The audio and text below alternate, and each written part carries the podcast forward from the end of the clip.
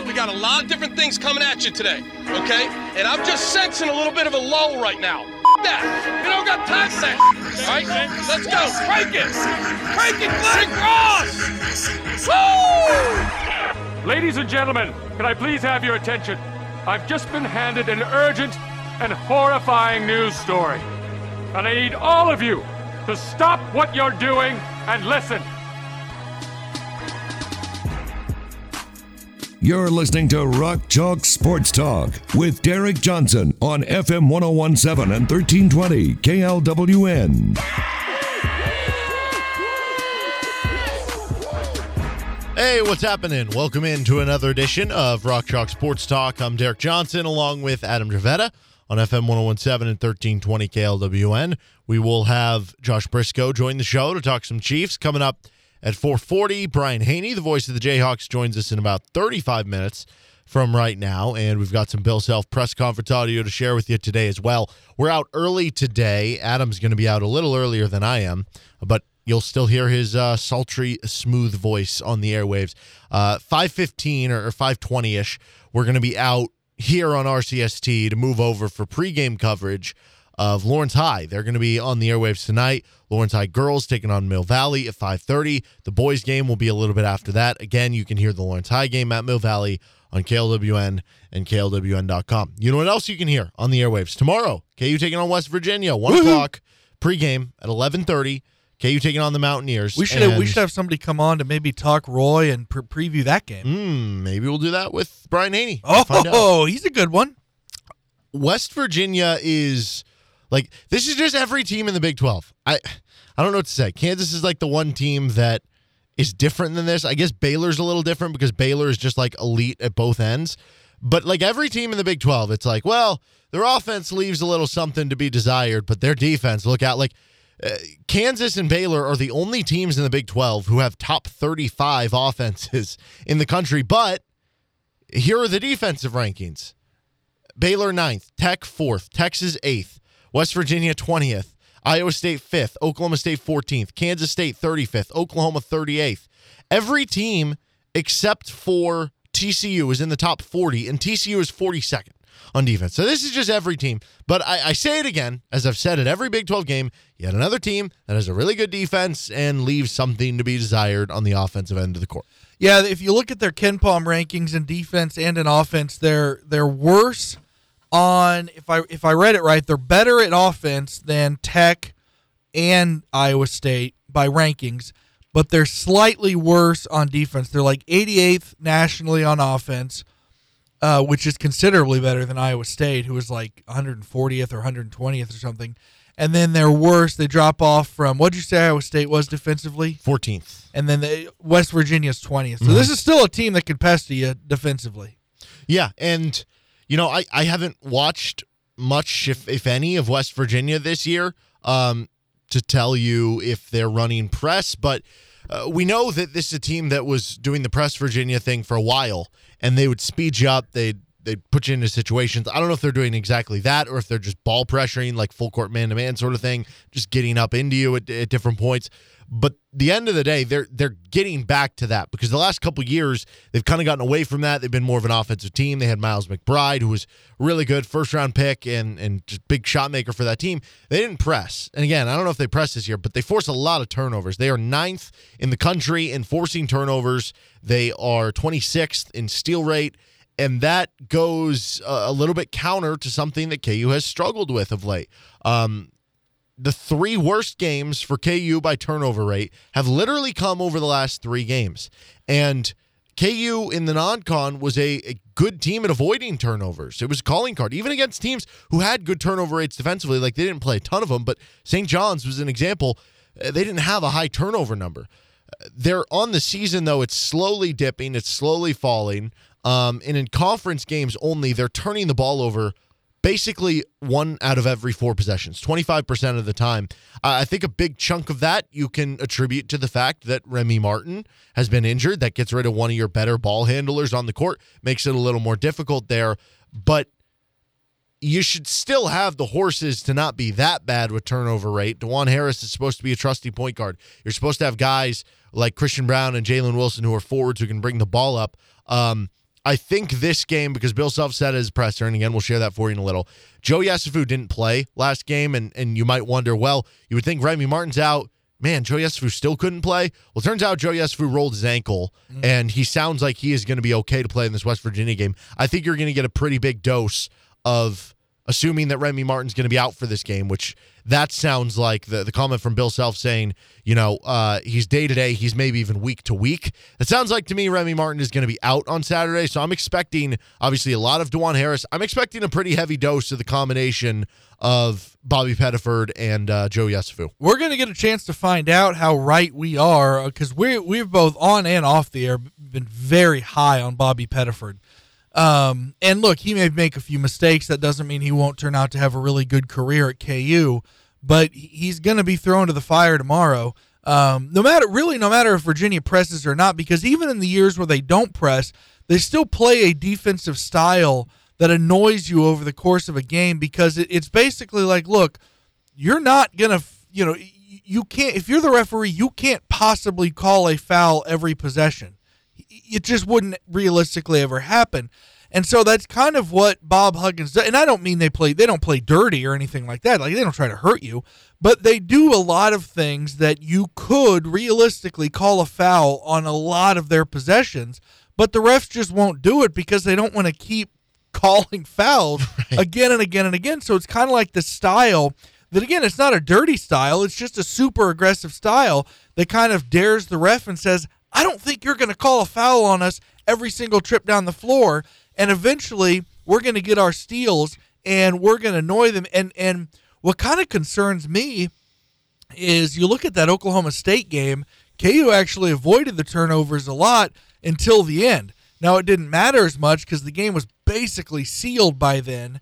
Um, at no point at, at the late when all those crazy turnovers with the Oklahoma State press were happening was I ever really believing that Oklahoma State was going to come back because it was it was somewhere between 12 and 15 points at that point.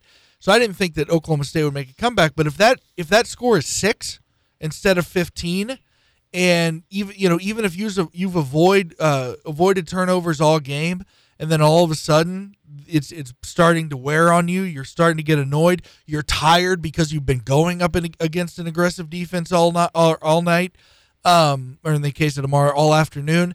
Like it's it's not you know don't sit back if, if through 20 minutes of play and if through 25 maybe even 30 minutes of play ku has done well handling the ball they're not out of the woods because they, they, it takes a lot of energy from you to go to to perform against that defense even if they're not pressing yeah and and that's you know for Dajuan Harris, like you're gonna have to exert a lot of energy just breaking the press, which again goes in line. You're gonna need big chunks of time played by Joe Yesufu and, and Bobby Pettiford in this game Had another ball handler on the floor to, and, to and take Harris some pressure. just played 37 minutes, didn't exactly. he? So um, that's going to be very interesting because we haven't seen those guys always play. Uh, West Virginia has not been a good defensive rebounding team. That is the one difference of this team with some of those other ones. You think to some of the the big lurking big men that they've had, Oscar Tshiebwe, who's now at Kentucky and is a legit National Player of the Year candidate, uh, Derek Culver in years past. Um, uh, who was uh, Konate, Sagaba Konate, the big shot blocking big man for them. Like they've had lurking big men. They, they don't really do that as well this year. Um, they're 323rd in defensive rebounding, so not good there. Now, KU has been one of the worst teams in Big 12 play. Uh, actually, they are worst. In Big 12 play, their defensive rebounding rate has not been good. So this could be a, a big offensive rebound game for both teams. Um, but the thing that the West Virginia, this is more of the style of what you're used to with some of those press Virginia years where it's like, yeah, they're a lot better defensively than offensively. They don't shoot well. Like they're 246 in the country in three point rate. They're in the 300s in free throw percentage. But similar to some of those teams, when you had like a Jevon Carter or a Jay Page or something, mm-hmm. they at least had like one or two guys on offense who could carry a team. And if they go off that day, it makes their offense a lot better. It, it's very similar to Iowa State, what I was saying there, which Iowa State is good defense. You know that's going to be a constant. Same for West Virginia. And you just hope that it's not one of those games where the other guy, like an Isaiah Brockington, goes for 30 points. And they have two of those guys that can go off, and that that's one of the things I always look at when you're you're looking at can this team hang in Allen Fieldhouse? Can this team possibly pull an upset in Allen Fieldhouse?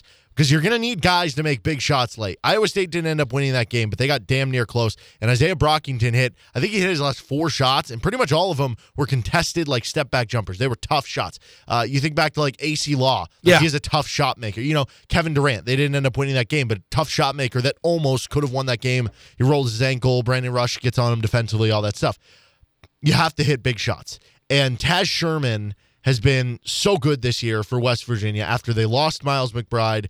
You didn't know who was going to step up into that position.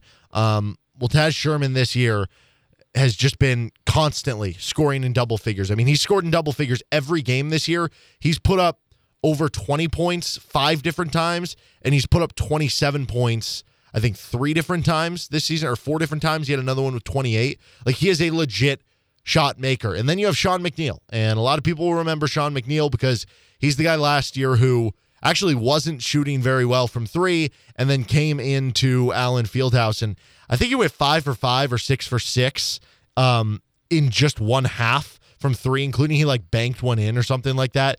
Um, he ended up with 24 points in that game on six of 10 from three.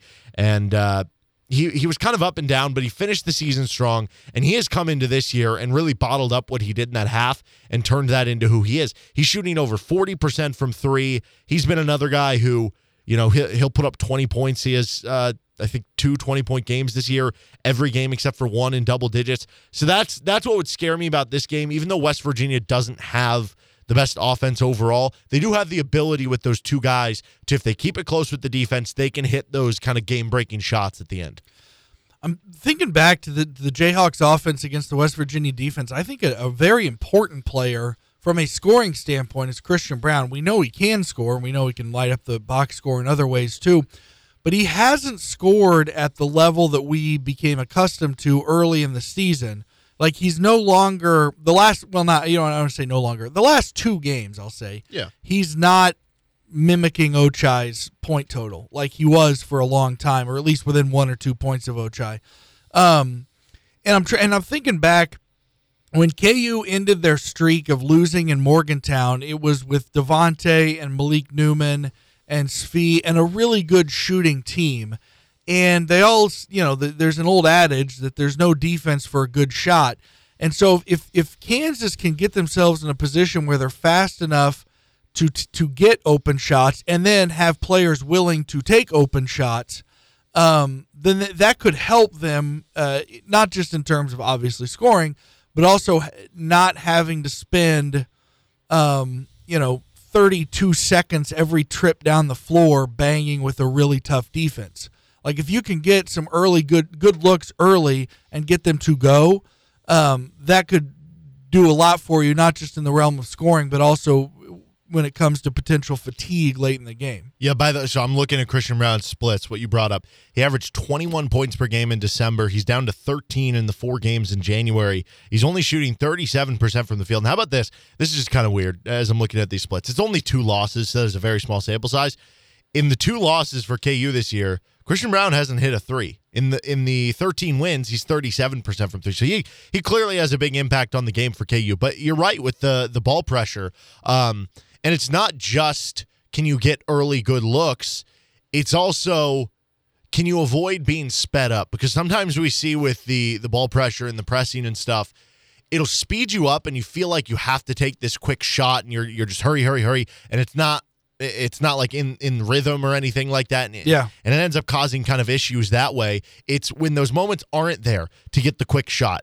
Can you have enough patience to to sit back and then run through the offense from there? I think the biggest key in the game we're going to look up because KU on KenPom is projected to win this thing by 11. I would imagine the point spread will be somewhere between 8 and 12 points. It's usually pretty close to KenPom. Um, right now, I would be leaning to taking West Virginia with the spread because of the fact I do like their two big shot makers. I like their defense, and I, I like the fact that they do something well that Kansas has been struggling at without uh, Remy Martin right now. Um, so I would take them with the spread. I think it's going to end up being a close game, but I think I like KU to win overall. And the biggest key will be can you avoid a disastrous game with those turnovers. Yeah, and it, yeah, it, and and regarding that 11 points, I think we, we talked a lot about this in in our picks for football, but how if you think a a point if you think a game will be a low scoring game uh, and it is a high point spread, then you probably should pick the underdog with the points because you know the, the lower scoring it is you know let's say it's 10 point let's say the spread's 10 points. KenPom has it at 11 let's say it may, vegas has it at 10 the lower scoring the game is the higher percentage of the total points 10 points is so if it's if, if it's a game played in the 60s and it's 100 and i don't know let's say 130 points then you know 10 points becomes a larger percentage than a game played in the 80s Yeah. Yeah, no, that's a good point. Uh, okay, so we'll have our game picks. We won't pick this game because it's just not available. But we are going to get to our Rock Chalk Pick a Hawk next. With Adam Dravetta, I'm Derek Johnson. This is Rock Chalk Sports Talk on KLWN, KLWN.com. Depend on it. Would you like to get involved in sponsoring Rock Chalk Sports Talk or the Best of RCST podcast? How about getting involved in some KU action or local high school sports? You can reach out to us, djohnson at gpmnow.com. That's djohnson at gpmnow.com. And we'll see what we can do to help out your business and get involved here in local sports.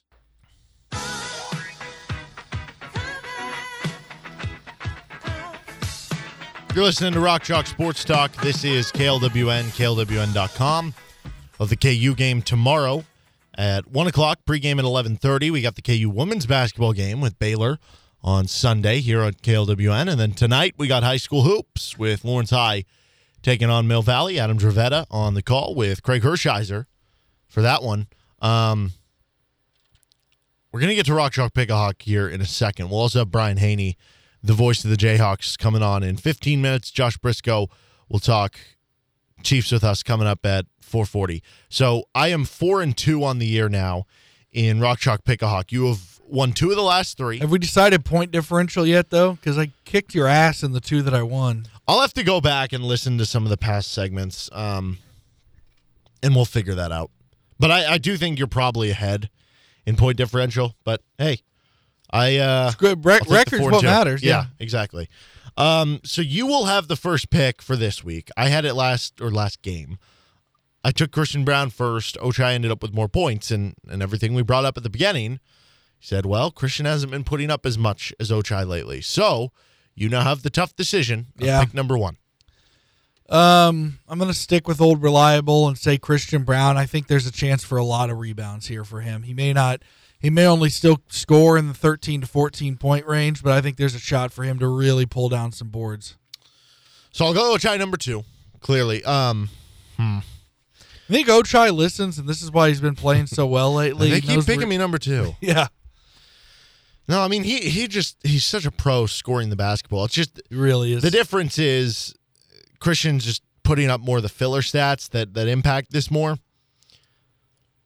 Mm, so this next pick is the hard one though. So I'm under the assumption that Remy Martin's not going to play, and he might. He hasn't been ruled out. I'd be shocked. Well, yeah, I'd, It's be just- pretty, I'd be pretty surprised. If I would played. too, because the comment, like I said, saying you know he's day to day, he's week to week. He didn't practice yesterday. I don't know if he did or not today, but mm, that kind of tells me I'm I'm not expecting him to practice. And We talked. Um, was it who did we have on this week that talked about how? Oh, it was um, Swain, I think. Someone we had on this week talked about self and the decisions he makes because he's so competitive and so badly wants to win every game. You you wonder if if Remy not and I look I I don't think self would ever sacrifice a player's long term health, but I'm saying if he is cleared versus like yes, he can play, but it might be a good idea to rest him. I think he might lean toward playing because he really wants to win every game.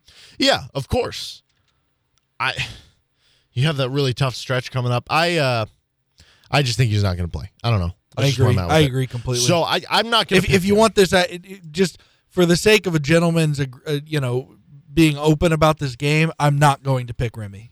okay. So I'll just tell you that right now. Well, um, he was the last pick last time, so yeah, neither of us are going to pick him. Uh, okay, Zach Clemence is sounds like he's out for the game as well. I don't think he was going to get picked anyway. He wouldn't even be in discussion for the third pick. Uh, okay, so Dajuan Harris, he's gonna be a start. That's the thing. It's it's Ochai, Christian Braun, Dajuan Harris. We know for sure starters. Outside of that, we don't know who the other starters are gonna be. Is it gonna be, um, Imagine you know, Jalen Wilson? I I think it is, but I don't know that for sure. Is it gonna be KJ Adams again? and then from know. and, and not just starters, but minute minute, minute Is going to play the most minutes, Yeah. right? Or is it going to be Dave this game? I, Yeah. I don't know. Bill Self said at the presser today.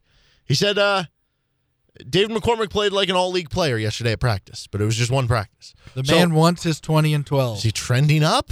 I, I don't know. I'm going to go to Juan Harris. He's just the safe pick here. Like I said, and, and without Remy Martin, he played, you said 37 minutes last game. I think that's right. He's going to play a lot of minutes. He's going to be on the court. Chance for a lot of steals, a lot of assists. Not necessarily going to rack up the most points, but if you're out there 37 minutes, you're still probably going to rack up, you know, four to eight points or something like they that. have a they have a rotation that play that runs about they run they have a set that they run about four or five times a game that is designed to get him an open look in the corner or designed to get somebody an open look in the corner. And about three or four times a game he's that guy. So if that continues. So I'll go to one, two, or Um, three. i'm gonna go i'll i'll say mccormick. I'm gonna keep playing the rebounds game. Um though I, you know, so and and I don't want Dajuan. Like I would, I would gladly take a loss in this if it means Dajuan Harris has like nine assists and no turnovers. Gladly, um, but I, I'll take. Um, I do worry about missed shots with Dave, but I will take David McCormick for the purpose of rebounds. And you know what? I'm gonna think he he maybe found something, even though he wasn't good last game. I'm gonna take Jalen Wilson. Okay. I mean, you should be able to bottle up most of the rebounds with those two guys. Yeah, Okay, so I have my last two picks. Uh, who's on the board? We still got Mitch Lightfoot on the board. We got, Got the KJ of Adams the on the board.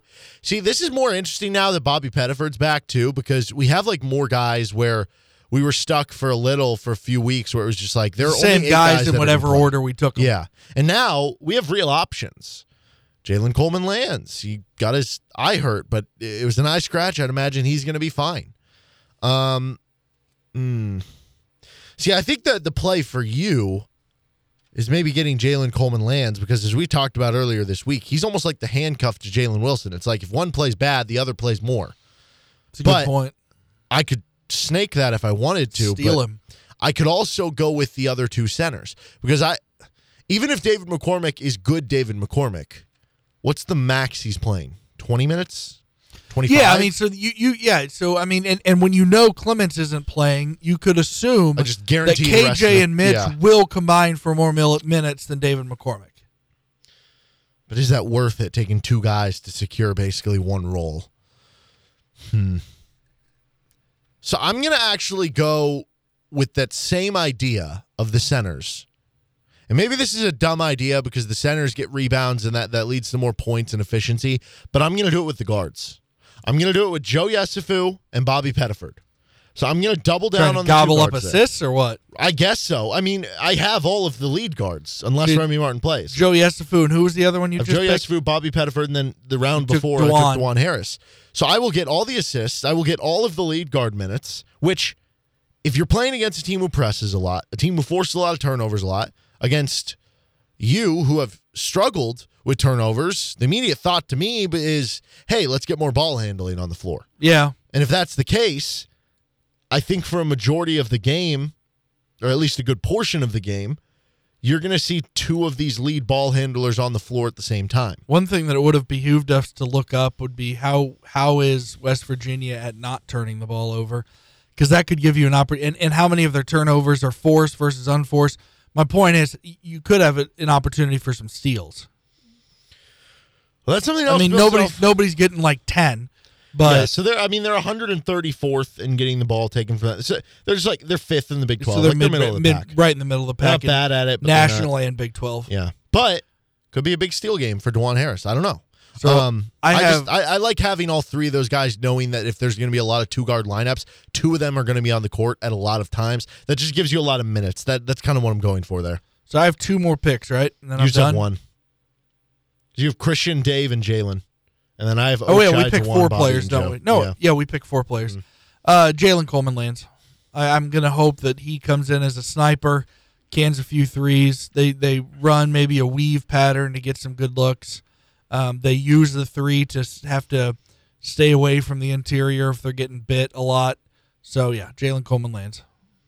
This is interesting because we have literally the guy who started at center last game and the guy who led the team in center minutes and played 20 minutes.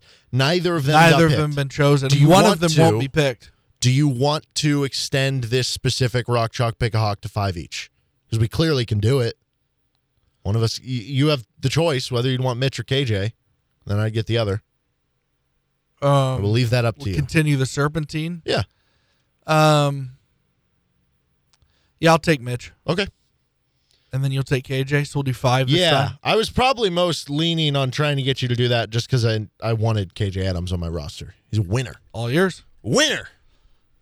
By the way, I uh, would not mind seeing my team as an actual five on the court at once tomorrow. Or yeah, having Dajuan, Bobby, Joe, and then Ochai at the four, KJ at the five. Just give me two minutes.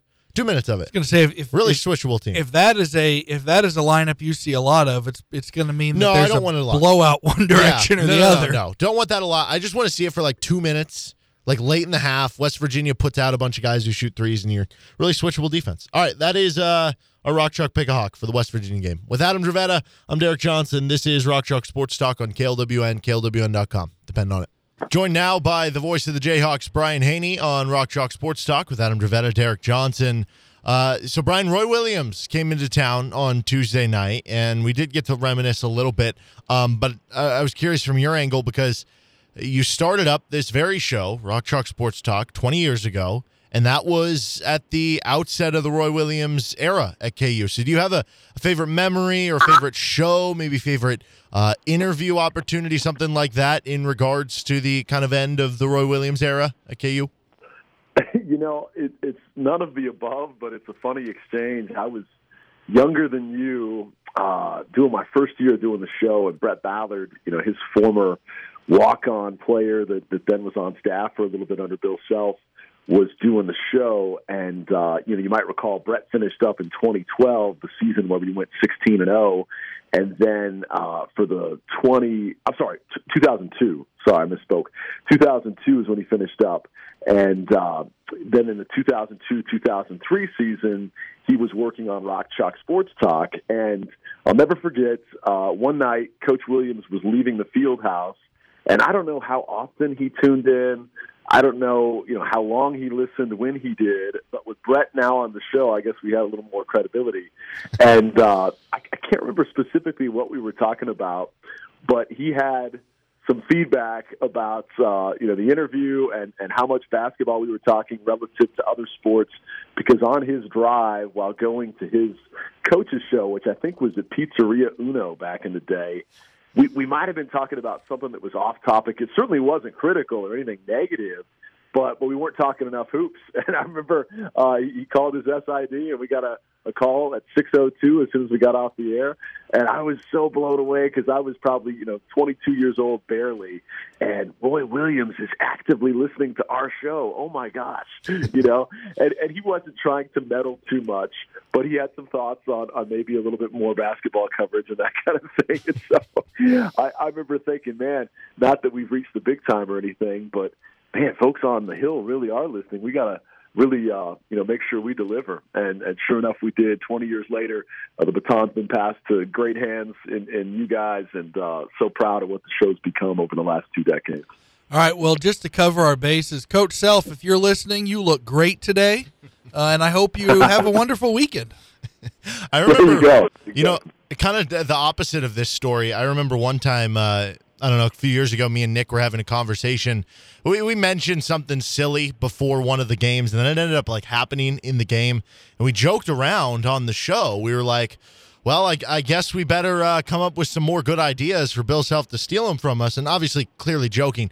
And, and somebody called into the station and was like, "You're an idiot if you think Bill Self uh, listened to this." So I was, I was just uh, that's kind of funny the other way around there. Um, but anyway, we're talking with the voice of the Jayhawks, Brian Hanni here. Uh, so do you remember then as well with Roy leaving to North Carolina and there being the coaching search? Like I, I could only imagine how much content that kind of created for you guys in even just directly like who's going to be the next coach and, and breaking that down. Uh, do you remember vividly like Bill Self being the guy in that coaching search and uh, kind of take us through that that whole uh, I guess situation when you were doing the show and uh, Bill Self was coming in to be the new guy for Roy.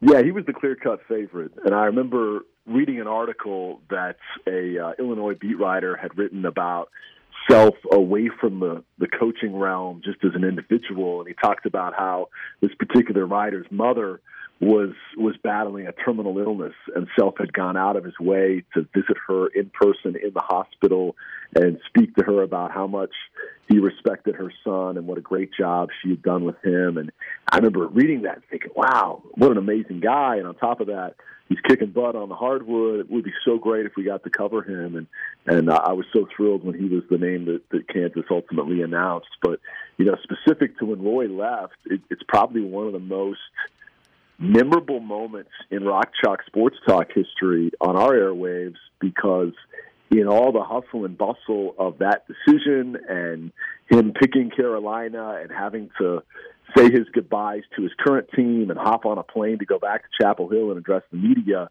there hadn't been time for him to call his recruits that had signed to come play at Kansas. And it was an unfortunate timing situation, and I certainly don't blame Coach Williams at all uh, with everything he was juggling. But it, it was one of those deals. This is before text messaging was super popular as, as the, the common mode of communicating with guys, and uh, and so the word had gotten out that he had accepted the job at North Carolina, and it was our top story on Rock Chalk Sports Talk on a day when Omar Wilkes a Kansas signee was slated to come on and update us on how his senior season of high school was going and all that.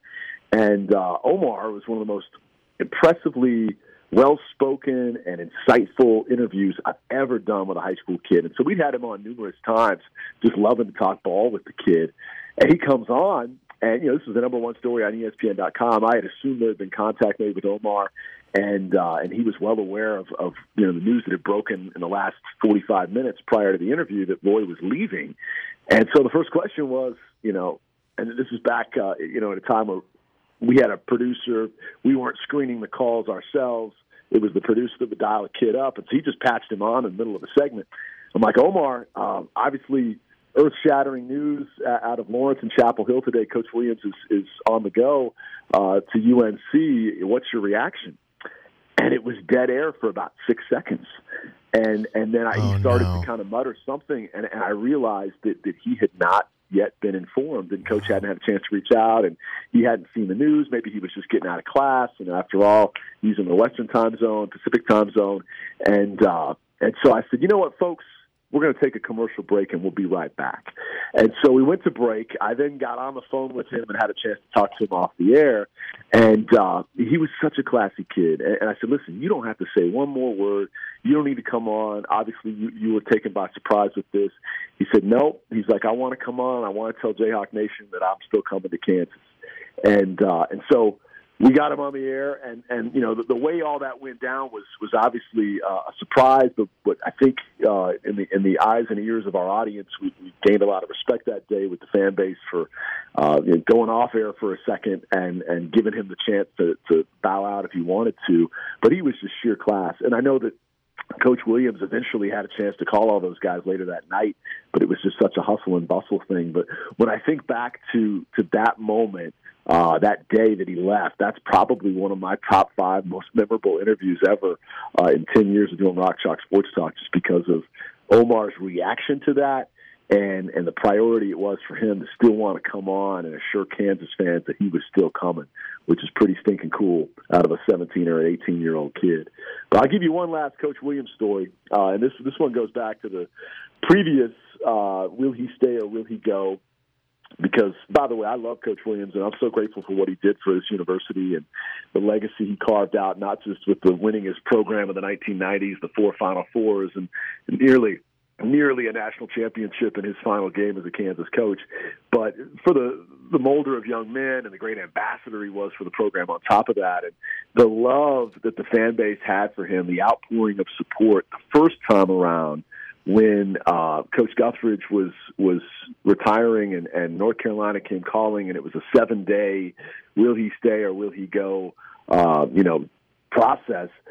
Me and some buddies, I was a college kid at the time. Me and some buddies went down uh, to the field house at 11:30 p.m. at night, and this was probably day six of, of the standoff, so to speak. And uh, we had a bunch of, of chalk uh, and we were going to make like a, you know, please stay Roy you know, type thing. Because I was, I was like 19, 20 years old.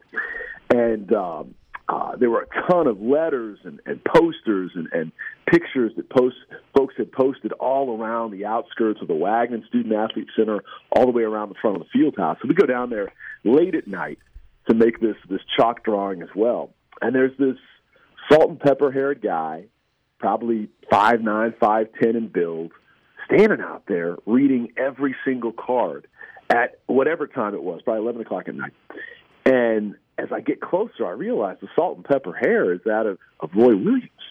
And he knew me from my work on KJHK, but I, I said, "Hey, coach, uh, it, it's it's Brian, one of the student announcers." And he turned around, and he had tears streaming down Oh, both wow. cheeks. He he was reading every message, many of which were from children, drawings with crayons, and "Please stay, Roy. We love you, Roy." All this stuff, uh, and, and he he was bawling, and and he uh, he, said hi and, and, and said, "Isn't this special?" And, and and we kept it brief. But the next day is the day he uttered those two words that's you know made a whole football stadium rejoice. I'm staying, and and you know obviously from there we we go on to a couple of more Final Fours under Coach Williams before he ultimately left. But I know there was a lot of disappointment when he left, and and a lot of that was was buried for good after Kansas won the national title in 08, and he had the Jayhawk sticker on his shirt and all that. But uh, I, I think certainly time heals all uh, disappointments, and, and for any fans that felt jilted or left at the altar, you now look back on those 15 years with gratitude and appreciation. You see how much this place means to him, and, and how much he's meant to us. And so, you know, Monday and Tuesday were great uh, having him back here, and, and certainly thrilled for, uh, you know, the fact that we pulled out a win with him courtside because there was 19 and a half years in between trips to the Phog for a game, and we lost that one in the last second. Who knows when he would have come back next? But I'm glad we pulled it out, and uh, and it was so neat to see him, and he really is a class act. I posted something on social media about how, um, you know, I've been blessed to to cover Coach Self. Tubby Smith when I was at Texas Tech and Coach Williams before that. Three guys that taught me that you can be a class act and still win in this business. You don't have to do the worst to become first. You don't have to be, you know, shady or treat people poorly or whatever. You can be first class, and he's the first guy that ever taught me that. And and for Kansas fans to have two coaches like that back to back, spanning 35 years almost, but even better individuals as humans run this program. And so uh, it, it was neat this week to kind of reflect on that and also to get to see him briefly. Do you ever think, kind of along those lines, about you know having uh, Roy and Self back to back? Do you ever think, you know, looking back, because I was a freshman in high school when Roy left, and you know there was obviously a lot of anxiety and and and, and hope that that Self would would you know choose to come here because he was such a hot candidate. But do you ever look back and, and think about yourself at that age and and just think I you know no matter how much hope I had um, about or anxiety I had about Roy leaving or somebody new coming, it, like you couldn't have imagined that that somebody could have followed it up and have been arguably better, if not as good as Roy was. I mean, that's that's remarkable. I, think you can say definitively he's been better. Um, and, and the reason being is obviously he got the national championship in 08, which which is the argument ender right there. But Yeah. 14 consecutive conference titles in an era where competitiveness, you know, was was approaching an all-time high within the league in terms of all the star power that came through this conference while we were winning 14 straight. The Kevin Durant's and Michael Beasley's and Blake Griffin's of the world. I, I mean, it was unreal what Kansas was able to do for those 14 years. It's the greatest stretch of regular season consistency and dominance we've ever seen uh, in terms of, of modern day college basketball. Obviously, it was, it was different back in the UCLA era. Uh, you know, you didn't have to win six to cut down nets, and recruiting was way different. Parity was way smaller. Uh, but in the modern era, it's, it's the greatest stretch we've ever seen. And, and when, when you look at uh, what would have been eight one seeds in a 12 year stretch had a bracket come out in 2020. I always say this, and people are sick of hearing me say this, but they should have put a bracket out because we, we would have seen for those mid-major schools where coaches needed extensions because they made a tournament berth, they would have at least been able to point to that. And for teams like Kansas and Dayton that year, uh, that would have been a one seed. Like they, they deserve to be able to claim a one. Well, let's just, for the sake of this argument, say they were because we were the consensus number one team. That would have been eight one seeds in a 12-year stretch. Not quite as good as Alabama football and making the CFP almost every single year but that's the basketball equivalent more so than anybody else can boast.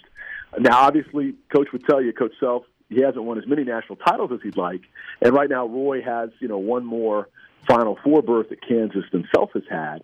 But when you look at the 14 straight, when you look at the 8-1 seeds in 12 years, when you look at the national title in 08, uh, it, it has uh, you know, surpassed what Coach Williams gave us in his 15 years. When you look at 95% home court winning percentage, guys, that's just crazy talk. You know, he's 284 and 15 in this building. That's nuts. It'll never be done again. Um, so, having said that, Coach Williams was unreal too. And I think the point you're getting at, Adam, is nobody could have fathomed he would back that up and, and you know be able to follow that act as good as we were and yet he has and, and I think I just gave you a pretty convincing argument as to how he's he's even bested it and here's the here's the real truth. I mean we're not too far from him surpassing Phog Allen and becoming the winningest coach of all time in Kansas basketball history. And I think that's something that will mean something to coach Self uh, when he gets there. And so uh, we're we're so stinking lucky that it worked out the way it did, and and we had you know the absolute home run hire of home run hires on the heels of having to replace a home run hire. You know, Bob Frederick hiring Roy Williams when he was an assistant for North Carolina is is obviously a bigger leap than hiring Bill Self when he's already produced so much in Illinois and, and Tulsa and Oral Roberts before it. Um, but in both cases, it was a grand slam, knock it out of the park home run. And I think back to other places I've been or schools I've covered from afar that have missed on hires. Think about KU football. You know, it, it have missed repeatedly on certain hires until we got it right here of late with Lance Leipold. Um, you know, if KU didn't make that that perfect decision, who knows? But there's a reason why this place has only had eight head coaches in its illustrious history and why other places like where I used to be employed, I had four different basketball coaches in, in four and a half years down in Lubbock. Uh, now, Tubby Smith was there for three. Let's be clear. There was an interim coach. And Billy Gillispie left early, and Chris Beard came in. But I mean, other places have fluctuation. Kansas has been very impressive in their decision making at, at those posts and a little bit fortuitous too that things have worked out the way they have. But to have two guys sit in that chair over the last 34 years and both be Hall of Famers and Hall of Fame humans, we're doing pretty dang good, aren't we? Yeah, that is absolutely right, and we'll see if that can uh, continue on Saturday and add another win to the belt of Bill Self. I do want to ask you a question before we let you go. We've uh, pretty much coming against it with time, but real quickly, uh, KU taking on West Virginia tomorrow one o'clock pregame at eleven thirty here on KLWN. What is it you're going to be looking out for uh, in that one? In another uh, fun matchup between Bill Self and Bob Huggins. You know, eventually Huggy's going to get one here, and I hope it's not tomorrow. He's come so close so many times, but they're 0 and 9 in this building since joining the league, and you know, I, I think back to obviously the best of all of them was the 14 point comeback down 14 with 245 to go, and Devonte's throwing in threes, and it ends up being this miraculous 2017 game we'll never forget. I'm doing this interview from inside my office at KU, and I've got a, a canvas on my wall of self hugging Devonte and a picture of us as a crew after the game, and just thinking back to how special that day was. There was another day, you'd have to look up the exact number, but we, we had like 35 free throw attempts to their two, and, and Coach Huggins was up in arms over the officiating. One day he called officials here three blind mice. Uh, he, he's had he's had all kinds of memorable moments, and I have so much respect for him. I mean, third winningest coach uh, behind Coach K and, and Coach Boeheim, and, and absolutely Hall of Fame caliber as well. And so, eventually, you'd think he's going to get one here it could be tomorrow. They've got the firepower to do it with Taz Sherman and, and McNeil, who's you know capable of throwing in five or six threes on any given night. But I, I do think Kansas is going to come out locked in, and, and I think we got a great shot to win this one, and and uh, you know start to build a little bit of momentum as we head down to Norman on Tuesday. So uh, the firepower on the wings uh, is what concerns me the most. The Hall of Fame coach on the sideline and how good he's been in this building in losses concerns me. And by that I mean yes, 0 and 9, but there have been some real close calls. But hopefully Kansas can hold serve yet again, and uh, you know hopefully we'll see these Jayhawks jump into the, the top of the league race. The only reason we're not tied for first right now is because we haven't played as many games as some of the teams in front of us, with the TCU game getting postponed. But we're right in the thick of it, and uh, Saturday would be a big step in staying there. He is the voice of the Jayhawks, Brian Hanni. Brian, thank you so much for the time as always, man. Hey, always a pleasure to be on with you guys, and certainly uh, appreciate the chance to talk about my buddy Nate Miller. Just like the Jayhawks need a game plan to take down Bob Huggins in West Virginia tomorrow, you too need a game plan for your retirement and your investments as you enter that chapter of your life. So check out my buddy Nate Miller and the Miller Retirement Group at millerretirementgroup.com today, and they'll be more than happy to, to take a look at your portfolio and get you on solid ground heading into retirement. Guys, as always, have a wonderful weekend, and we'll look forward to talking to you next week. Thanks again, Brian. Appreciate it. Cue the disclaimer. Brian is a paid spokesperson, not a client. Brian does not endorse, and all individuals should make their own evaluation of the firm's investment advisory and insurance services. Investment advisory services offered only by duly registered individuals through AE Wealth Management, LLC.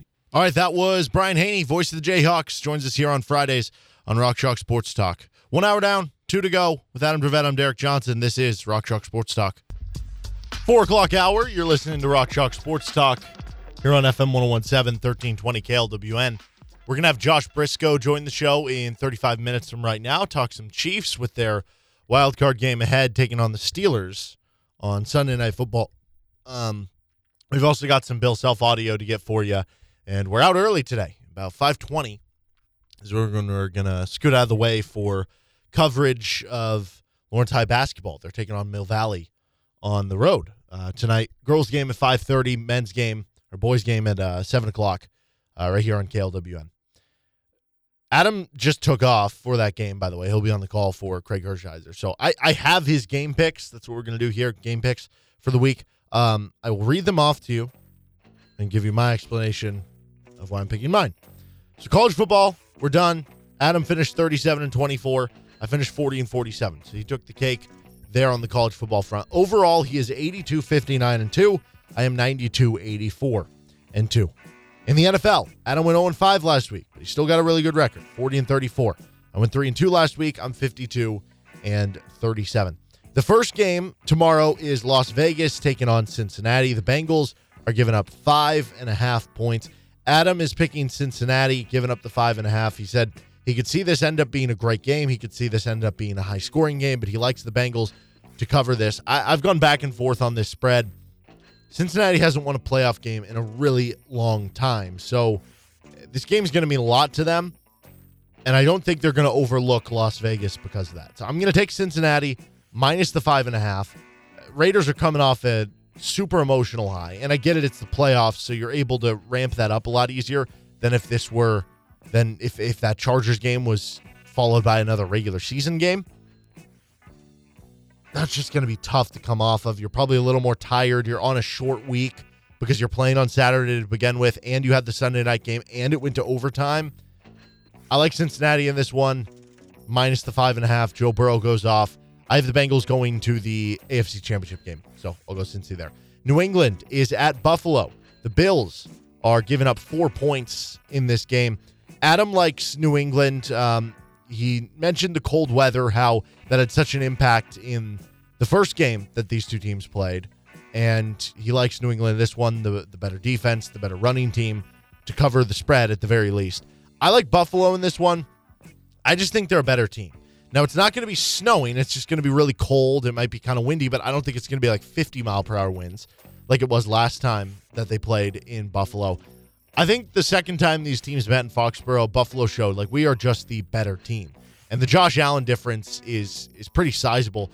Rookie quarterbacks have not fared well in the playoffs, as I mentioned yesterday. Um, now they have won games before, and there have been teams who have, you know, with rookie quarterbacks even gone to like the AFC Championship, for instance. Joe Flacco, Mark Sanchez, and they've done it based on having a really good defense and, and running game around them. And the Patriots have that. So they do have the insulation you're looking for to make that work. I just I, I don't see it coming together against a really good quarterback in Josh Allen. I'll take Buffalo. Philadelphia is at Tampa Bay. The Buccaneers are giving them eight and a half. Adam likes Philadelphia mainly because of how banged up Tampa Bay is, and they are banged up. Obviously, Antonio Brown no longer with the team. Um, Chris Godwin out for the season. They still have Mike Evans though, who's who's a really good running or receiver, but no Leonard Fournette. He was playoff Lenny last year, right?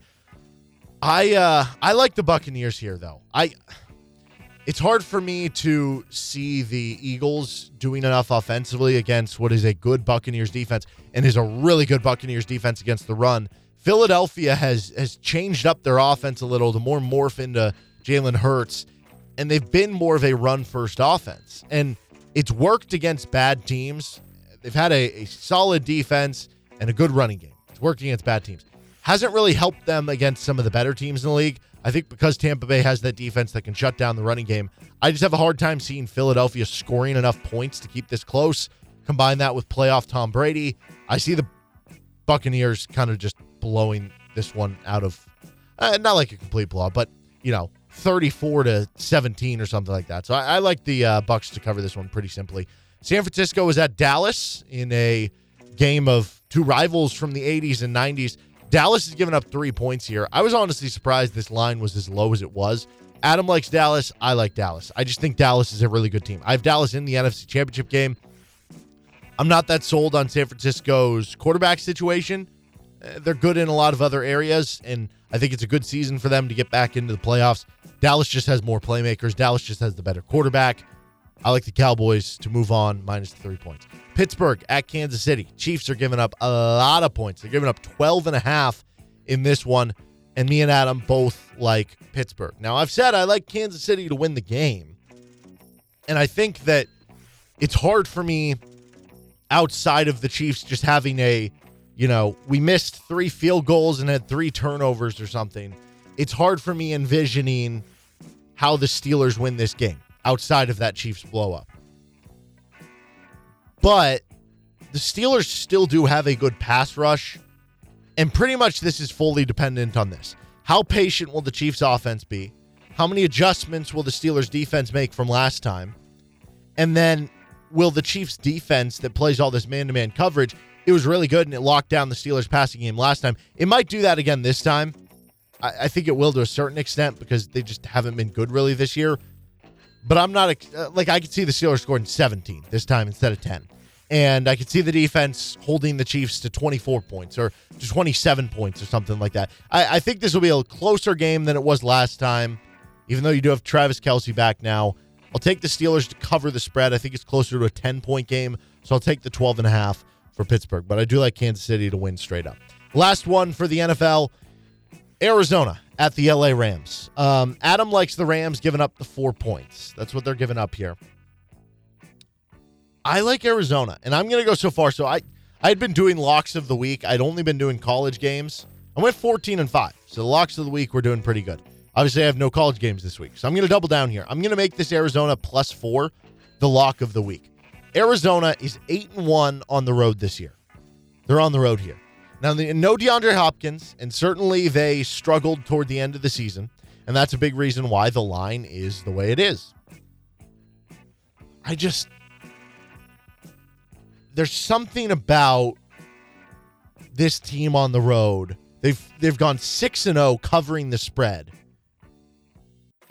The last 6 road games. In fact, they're 6 and 0 as uh, just straight up in the game in their last 6 games as road underdogs. So I like Arizona to cover the spread. They don't even necessarily have to win this. You can lose by field goal in what has been a close division between two close teams. You have Matthew Stafford, who I do think is a good quarterback, but he's still never won a playoff game. So it's not like we have all this evidence that Matthew Stafford is going to be this elite postseason quarterback. I like Arizona plus four, so much so I'm locking it up as well. That's all we got this week for game picks. No college football. Uh, didn't see any college basketball lines with with KU West Virginia or anything like that. Josh Brisco will talk more Chiefs with us in about 30 minutes from right now. But coming up next, Bill Self spoke with the media earlier today. We'll let you hear his comments on the other side. This is RCST. I'm Derek Johnson on FM 1017, 1320 KLWN, KLWN.com. Depend on it.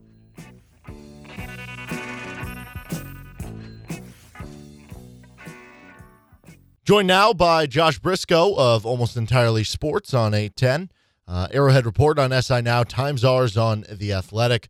And the Chiefs take on the Steelers on Sunday Night Football in the wild card round. Last time we saw these two teams meet up wasn't too long ago. The Chiefs won 36 to 10 in that first iteration. And on top of that, they didn't even have Travis Kelce. So, I, I mean, I don't know. It's, it's very hard to see the Steelers pulling an upset here, knowing how much their offense has struggled, especially. Um, is it as simple as for the Chiefs to lose this game? Something disastrous with like turnovers or something like that has to happen? Or is there like actually a real scenario out there that isn't just the Chiefs imploding? That's kind of the thing, man. Like that's the kind of the, the motto of this week is, is twofold. One is that it's a very weird vibe for a playoff game because of everything you just laid out there. And the other thing is, well, okay, what would it take for the Steelers to win this game? And, I've been asking people on, on almost entirely sports this week and talked about it on Times Ours. I, I keep asking people that I, I respect in football to tell me their best case for the Steelers winning this game. And no one has given me an answer that they believed in. Not a single person. The the one thing that I would say though, if I was going to build that case, I have to answer that question for myself. You've already nailed it. There would have to be an implosion, not just like we saw earlier in the year at times from the Chiefs, but even worse than that. Because some of the things that you know, the the the, the crack in the wall, if you will, of, of the Chiefs' defenses is those self-inflicted wounds, and you've seen them lose to some good teams who've taken advantage of those. But to be honest, I just don't think the Steelers are good enough to take care uh, to, to take advantage of of even I don't know three or four big mistakes. Like I, the Bengals were able to do it with a couple. Um, we we certainly can go back earlier in the year and find the mistakes they made against the Ravens and the Bills and the Titans, and, and you can see where good teams take advantage of that. I just don't know if the Steelers are one of those good teams. I mean, I, to be honest, I don't really think that they are.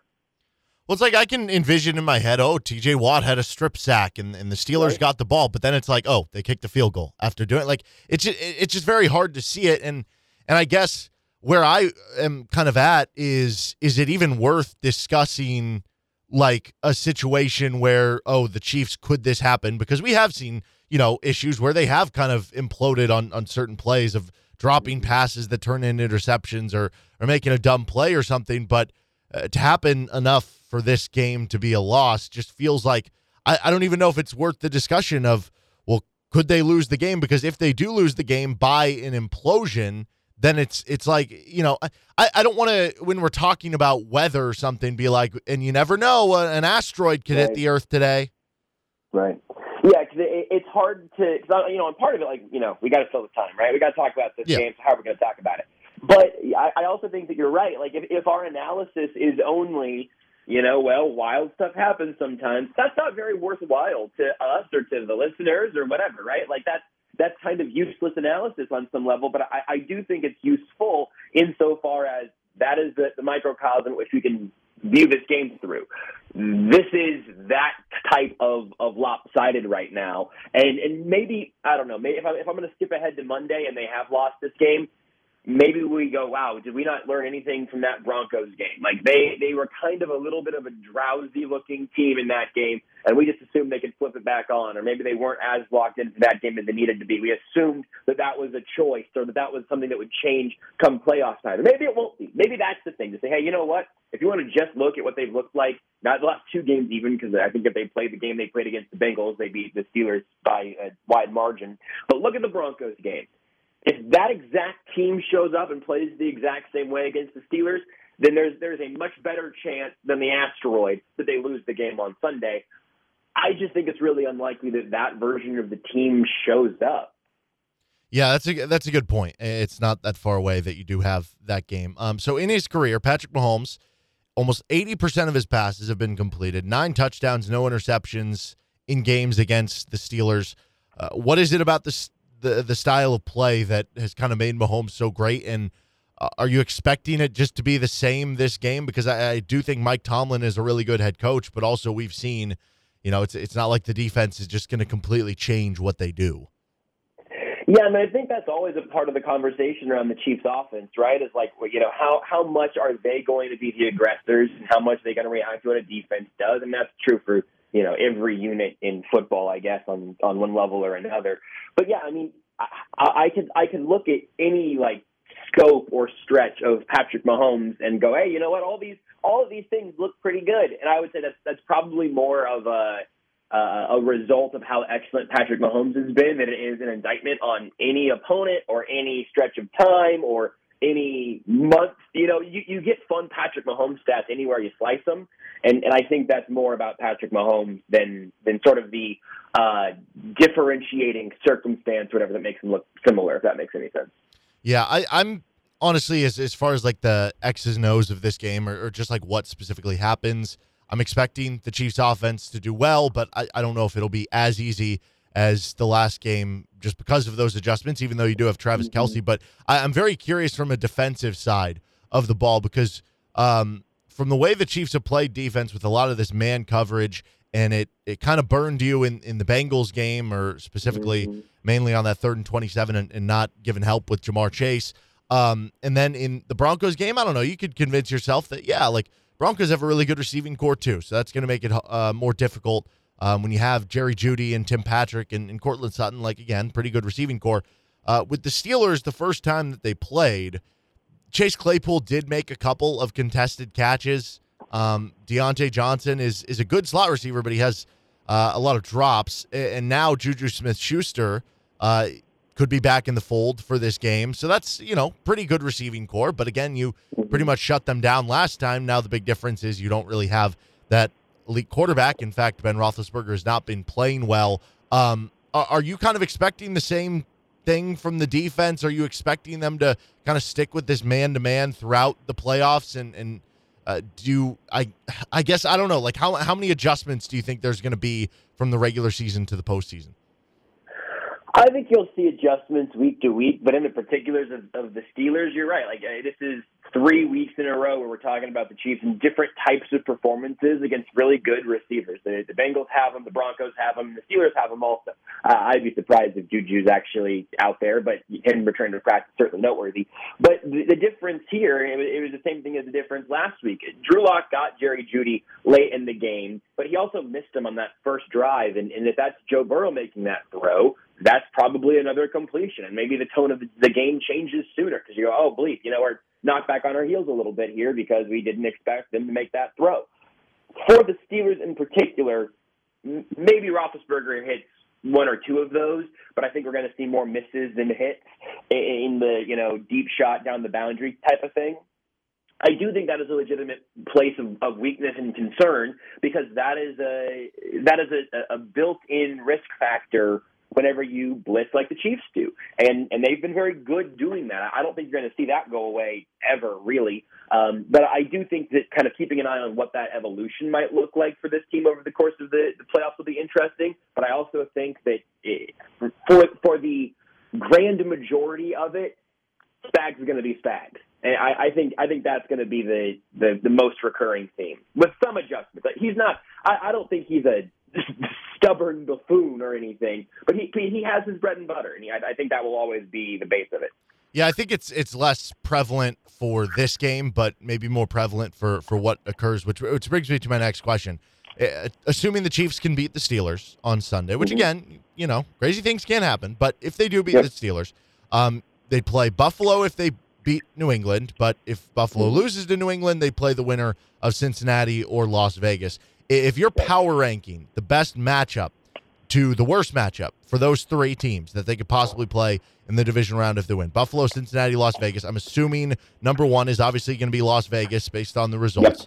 Uh, so, what would be the more ideal matchup beyond that between Buffalo or Cincinnati, and which one would I think be a, a worse matchup between the two? First of all, you're totally right about the Raiders. Um, it would be hilarious if the Chiefs to get to the uh, AFC Championship game had to beat two teams that they outscored by a total of like 80 points or whatever it was this year in those three games. Uh, so that would be funny and certainly would be the best option. I would rather see the Bengals again than see the Bills again. Um, in between those two, I I think both of them would have a legitimate like good chance to beat the Chiefs. I also think the Chiefs would be favored in both of those games. They'd both be at Arrowhead. They'd they'd both be you know uh, a, a rematch with the team they'd lost to previously. But it wouldn't surprise me one iota if they were to lose either of those games. I do think that they're in a better position though than both of those teams, and for everything that we just saw a couple of weeks ago and everything we've talked about over these last couple of weeks, I, I do think you know this. This is again exclusively the limits of the loser, but like the refereeing in the Bengals game mattered. It, it had an impact. It, it's not the reason the game went the way that it did, but you can't tell the story of that game without acknowledging the referee. Well, you get let's say you just get more normal refereeing. Well, let's say you get the Bengals in a situation where you are not um, absolutely mossed on third and 27. A, a, situation where a couple of those key penalties don't continue Bengals drives, or even just games where the Chiefs play a little bit cleaner. Not all those penalties were totally phantom. They, they earned their share of them as well. I think that they beat the Bengals again in that rematch seven out of ten times or something, and it might be five out of ten or, or six out of ten against the Bills. I, I'm a little more afraid of the absolute dynamicism of Josh Allen. He he might have a lower floor in a bad game. He, they could lose to the Patriots, and it would not surprise me in their negative and million degree weather, whatever. but I, I would rather see the Chiefs get the rematch with the Bengals from a Chiefs advantage standpoint. Um, but I think Chiefs Bills would would be the more uh, the more fun game. They'd both be a blast though. And if it's the Raiders, that's by far the worst of the matchups from a you know viewership standpoint, but it's by far the most hilarious of the matchups from a, uh, a Chiefs standpoint. Yeah. So either way, win win. Um, all right, win-win. with Josh Brisco of almost entirely sports. Times ours on the Athletic and Arrowhead Report on SI Now. Are you ready for another edition of Good Idea Bad Idea? I love this game, and you know it. All right, let's do it. Uh, retaining Frank Clark if he has a great postseason. I'm talking like, uh, I don't know, they could play four games if they, they go to the Super Bowl, seven sacks in four games. Right. Uh, it, here's here's why it's still a bad idea. It's that his salary at twenty six million dollars next year is is unsustainable, and that's not there, there's not a good way to really lower that cap hit by a ton because seven million dollars of that is a prorated roster bonus. It's going to be there regardless. So I, I think it's probably still a bad idea. I think that if you're going to make that judgment based off of just a, a few games once again, I think you probably still get bit by that. I think I think his his time in Kansas City is is probably over after this run, regardless. Not even because of his play this year; he's been pretty good for a, a large chunk of this year, but for his cap hit. Jet McKinnon and Darrel Williams playing receiver snaps on Sunday. Good idea, bad idea? Um, you mean like actually split out wide at the at the snap? Yeah. I would say I would say good idea for McKinnon, probably bad idea for Darrel Williams, but I, I do think that to some extent it, it depends on if you're dragging a linebacker out there, right? But you you can lose some of the matchup advantages and some of the defensive uncertainty, I think, by by bringing your your your back straight out into the slot. Again, if they're motioned out of the backfield and end up out there, then then maybe you still find a matchup that you like. But I, I would say predominantly those guys stay in the backfield triple teaming TJ Watt to make sure he doesn't get a big strip sack or injure Patrick Mahomes? Tell you, I, it might be a good idea, but it's not an idea the Chiefs are going to do because they just don't like to help their tackles very much. Uh, even with Andrew Wylie being the guy on the right side right now, with with Niang and Remmers both, you know, unheard from as of late. Niang out for the year. Remmers is on IR, but could be back, but hasn't been that's the whole deal. Um, but I, I think that it's it's gonna maybe you're gonna get yourself a little chip help. Maybe you can get Blake Bell over there for a little bit, but it's just not something the Chiefs do very much of. So it might be a good idea to just have you know four of your five linemen all blocking TJ Watt. But it's also it's also a pretty good defensive line across the board as well. So um, you know I'm gonna say I'm gonna say lightly bad idea. The Chiefs turning Arrowhead into a dome and becoming an indoor football team. Good idea, bad idea. I, I think this is a great idea. I, I really do. Um, there was that talk years ago about like the retractable yeah. rolling roof. I don't I don't remember what the specifics of that would have been. There's some strange. I don't know. I don't know. If it's so ridiculous. It was going to go over Kauffman and everything too.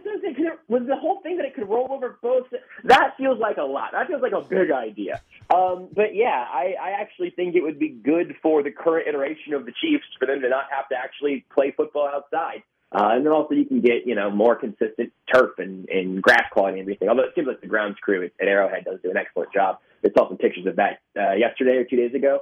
Uh, but I'd, I'd totally be fine with it. Uh, I imagine that lots of people wouldn't be, and it would be extremely expensive. I am pro retractable roof. So then you can adjust it if you, you know, in 20 years Mahomes is gone, you're you're a power run team or something or a Right. team. You can open the roof, you know, and, and change up with the conditions. Okay, last one I got for you. Playing football with Viagra. Good idea, bad idea. I mean, it's a great idea, man. I, I, I think Bart Scott clearly has shared some wisdom with all of us, and I think that we all know for an absolute fact now that Josh Allen this weekend is going to be hard Mm. to bring down in the pocket. And I just think that that's a really important part of this game, and uh, that's my very serious football analysis. Well, there you go. I think we could uh, really put the emphasis in Big Ben. That's for sure. yeah. Also, he's you know he's, he's up there in years. There, there's a chance that that might be a performance enhancing drug that he's ready for. It's hard to say. Allegedly. All right. Uh, he's Josh Brisco, almost entirely sports. Arrowhead Report on SI Now. Times ours on the Athletic. Josh, thank you so much for the time as always, man. Anytime. Hopefully, we'll talk to you again soon, and not about the most shocking playoff loss in Chiefs history. That's right. Josh, thanks again.